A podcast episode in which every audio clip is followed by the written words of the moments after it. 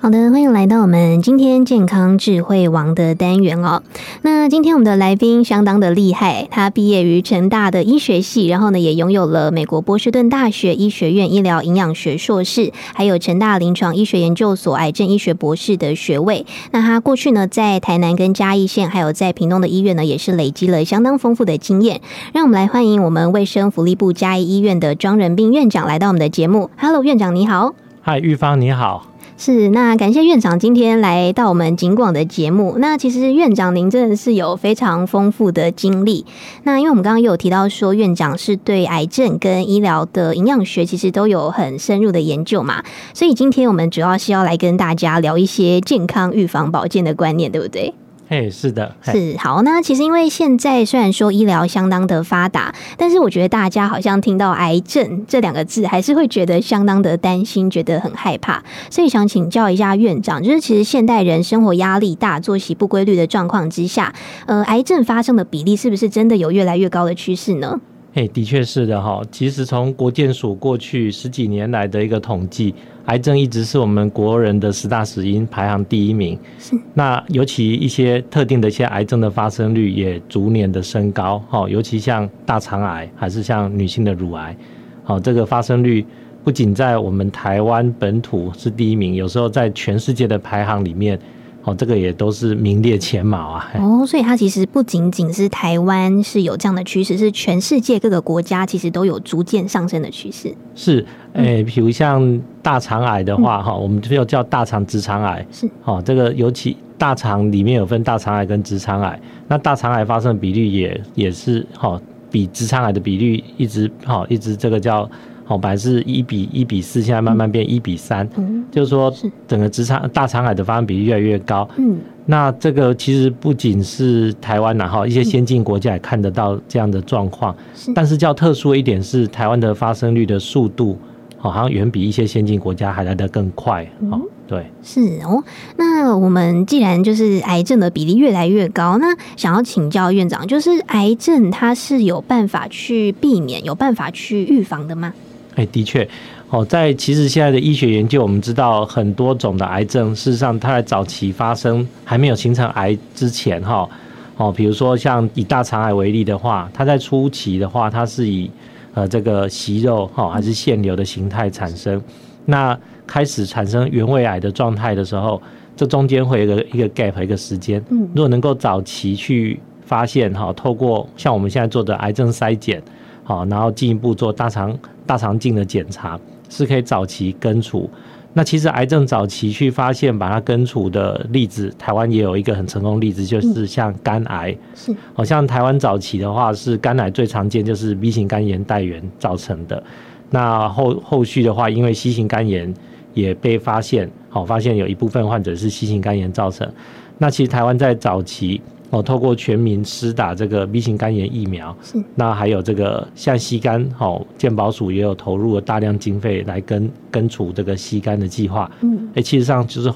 后以后以后可以避免很多肝癌的发生，嘿，是是，所以其实呃，我们还是有现在有越来越多的管道是大家可以去预防癌症的发生哦。是，那还想要请教院长，就是那除了像我们刚刚提到的，可能就是可以透过一些早期的筛检、早期的检查之外，那呃，如果回到日常生活当中，就是我们一般人平常呃生活作息或者是一些饮食的习惯，是不是也可以透过调整，然后就是尽量去避免自己罹患癌症呢？的确。哦，其实癌症在广泛的研究里面，大概知道只有大概二十五 percent，就四分之一，主要是因为哦所谓的基因造成的。是，而且即使这些基因也是需要一些环境的因子去刺激它才会被开启哈。我们就所谓的一个致癌基因还是这个抑癌基因哈，这个被被启动。是，那大宗的话，这个环境就来自于两个部分，就是我们的哈饮食还有。个人的本身的一个的一个运动的习惯。是，那饮食方面的话，其实哦有一些癌症的发生也跟这个息息相关。好像国人最常见的，像我刚刚提到大肠癌，嗯，大肠癌现在国人发生比率已经高达十万分之四十以上了，这个在先进国家大概都是名列前茅。是，那其实可以从过去几年我们的饮食西化，嗯，那得到一个很很明确的一个证据，大家知道说饮食是占了很严重的因素。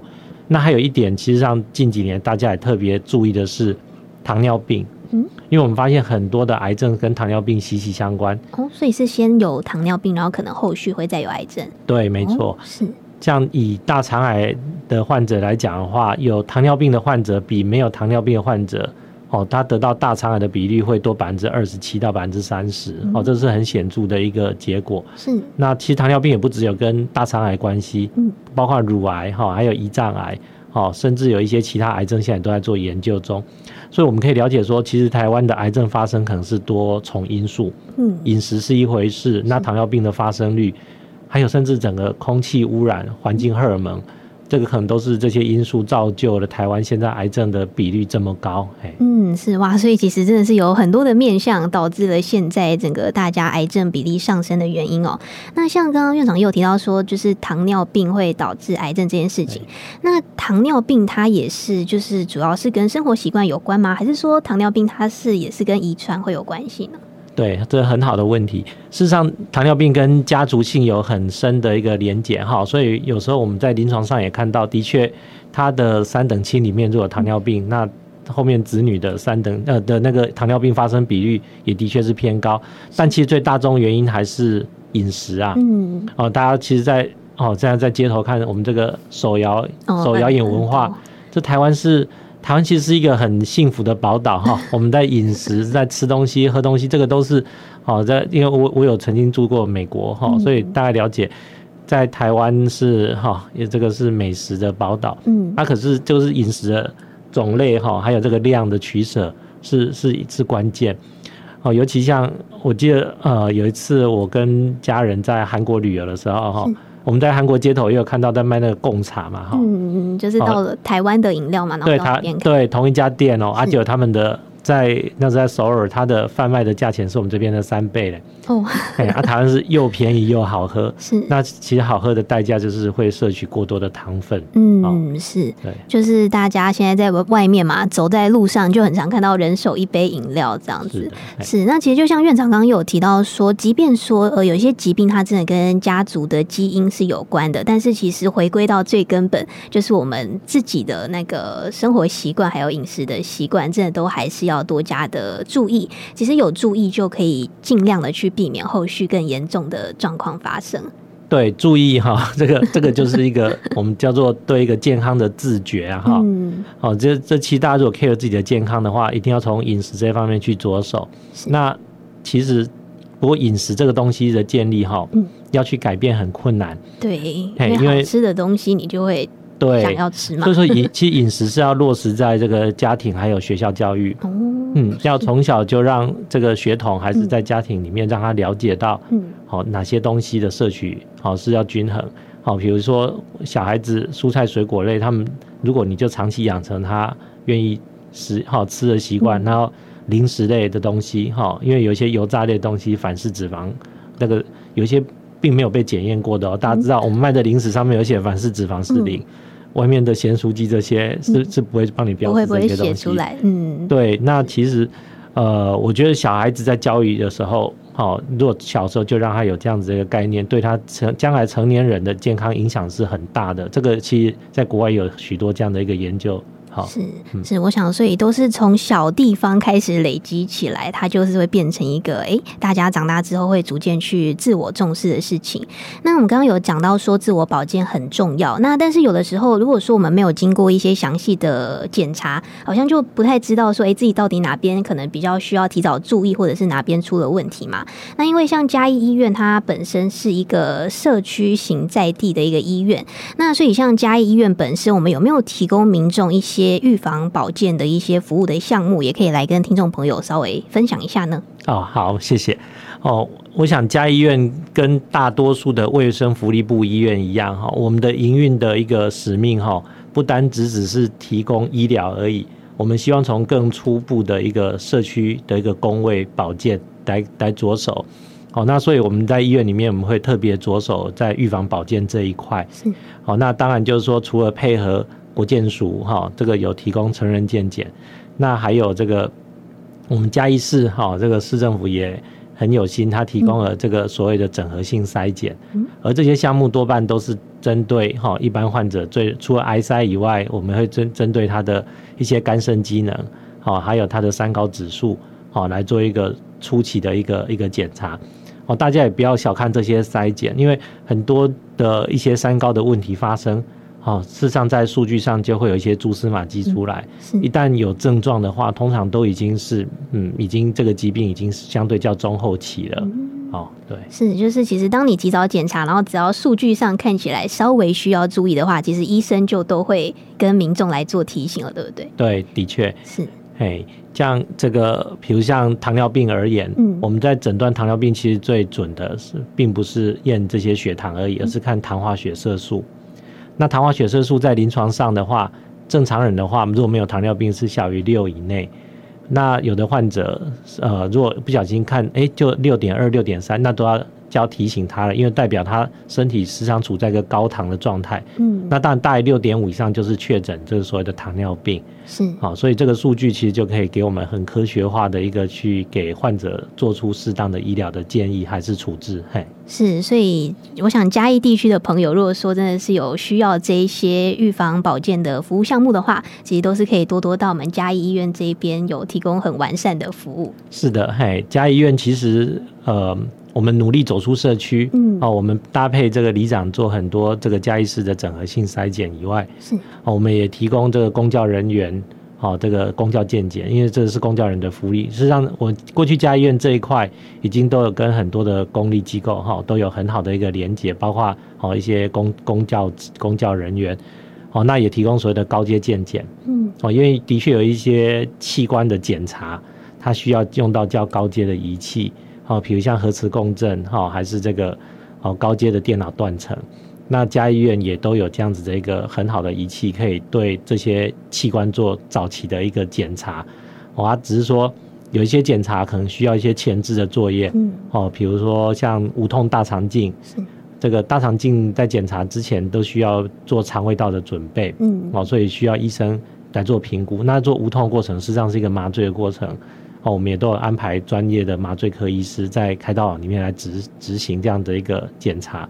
所以我想嘉义医院在这一块方面，好，就是在整这个高级健检方面的话，是应该是算我服务过的医院里面，在我经验里面算是。非常高品质，而且非常有效率的一家医院。嗯，就是量能非常的充足啦。是的，对。那我觉得像刚刚院长讲到的也很棒，就是说其实就是要走出社区嘛，然后所以我们要提供更多元、更多方面的服务，就可以扩及到更多的群众，让大家可以来利用。嗯，那因为其实院长是今年大概就是七月底八月初的时候来到我们嘉义医院就职的嘛。那虽然院长很年轻，但是历练很丰富。那院长您好像本身是嘉义的在地人对不对？嘿，hey, 是的，我从小就是在嘉义长大的哈，嗯、我不管是国小、国中、高中，嗯，我都是在嘉义就读。那只是因为大学我在成大医学系哈，所以后来就到台南。那毕业后也花一段时间都在台南地区服务哈。其实我的成长背景好在。应该说，高中以前跟就是一个在地的嘉义人，嗯、啊，而且我的老家就在嘉义医院隔壁而已。哦，所以真的是相当的近啦，等于是嘉义医院的厝边，就是很近这样子。那所以我想，院长你对嘉义应该就是有很深刻的感情嘛？那所以我想，你到了这边来服务之后，你应该也是希望可以让自己的故乡有更好的医疗资源。那想要再请教院长，就是对于嘉义医院未来的一些目标跟展望，可不可以也来跟我们尽管的听众朋友也来稍微。分享一下呢？好，谢谢玉芳。哦，因为嘉义市哈，这个身为嘉义市民，其实他们是很幸福的。为什么？因为嘉义市在全省的评比里面，好，我们全省的医疗的资源，第一名是台北市，第二名是嘉义市。嗯，是哦，对，居然这么，哎，这个 这个是蛮有趣的现象。为什么？因为我我是嘉义高中毕业的哈，呃，其实嘉义人喜欢当医生哈，这个是嘉义的一个传统。是，所以所以其实我们当地。好，开业医啊，哈，基层医疗诊所，还是说医院的比例，事实上是比别的县市很高，是而且嘉义市相对是一个较集中的一个市区，好、嗯，所以它的医疗密度是很高。那即使是这样子，可是我我我始终觉得，这个要给我当地的民众有更高品质的医疗，还是我们哦这个布立医院的一个责任。为什么呢？因为其实现在在健保体制下，很多医院是大者恒大，嗯，哦，可是他们呃很多是在做这个所谓的急重急重症的治疗。是，那家医院它的使命会叫不一样，我定位在社区医院。社区医院的话，就是能够它能够处理这样像这个，像我以前在成大医学中心服务过，我盘点过家医院的服务服务的一个能量，大概成大医院可以处理的百分之八十疾病都可以在家医院处理好。嗯对，而台湾的医疗现在有一个有一个嗯有一个乱象哈，因为我们的我们是非常自由的一个 一个国家，是，所以民众并不会受到这个医医疗分级的制度哈有太太多的规范，嗯，所以许多民众还是喜欢往大医院，尤其是医学中心去挤。那嘉义市也有这样的状况，我们这些大型的区医院可以看得到这个急诊室哇满载，然后这个哦一床难求，嗯，那可是事实上。我们的医院是可以提供给市民更好、更有效率的一些医疗。那我想过去因为没有我们太积极的在做社区的一个一个行销，嗯，哦，那我想透过哦这个我们的哦，我们像我们警广，然后还有这个有影响力的一个一个传播媒体，让大家知道，其实哦我们嘉义医院还是有很多卫生福利部医院，嗯，它能够提供给民众除了很好的一些急重症的治疗以外，我们会更积极的走向社区。好，去推动这些工位的一个责任，好，包括像现在在这个冬季来了，好，这个流感会是社区最严重的问题，好，所以像嘉义医院就跟当地，哦，我们跟这个哦七所高中合作，哈，然后接帮七千多名高中生赶快做这个流感的接种，因为这一批学生是活动力最强，然后散播最快的族群，所以我们在第一时间，哦，在做这件事情，那也跟当地里长合作。然后在社区进行这个流感的疫苗的施打，嗯，哦，我想这些的这些工位的一个努力哈，都是要让市民可以远离疾病，然后更健康。哦，这个才是我们经营医院的一个最重要的一个任务。是，我想就是虽然说家医院它给大家的感觉会觉得说比较像是一个社区型的医院，但是其实它的量能就像我们刚刚讲到，其实很充足。那呃，其实它的医生啊、护理人员其实也都是相当的专业嘛，所以其实大家如果说真的有需求的话，还是可以去这边来多加的利用。那最后大概还有五分钟左右的时间，那院长呃，因为我这前阵子看新闻啦，就是你好像也有提到说，就是有在积记得就是除了向民众推广之外，我们院内的这个护理人员的这个征才，还有像是福利的部分，您好像也是有想办法再去给他提升，对不对？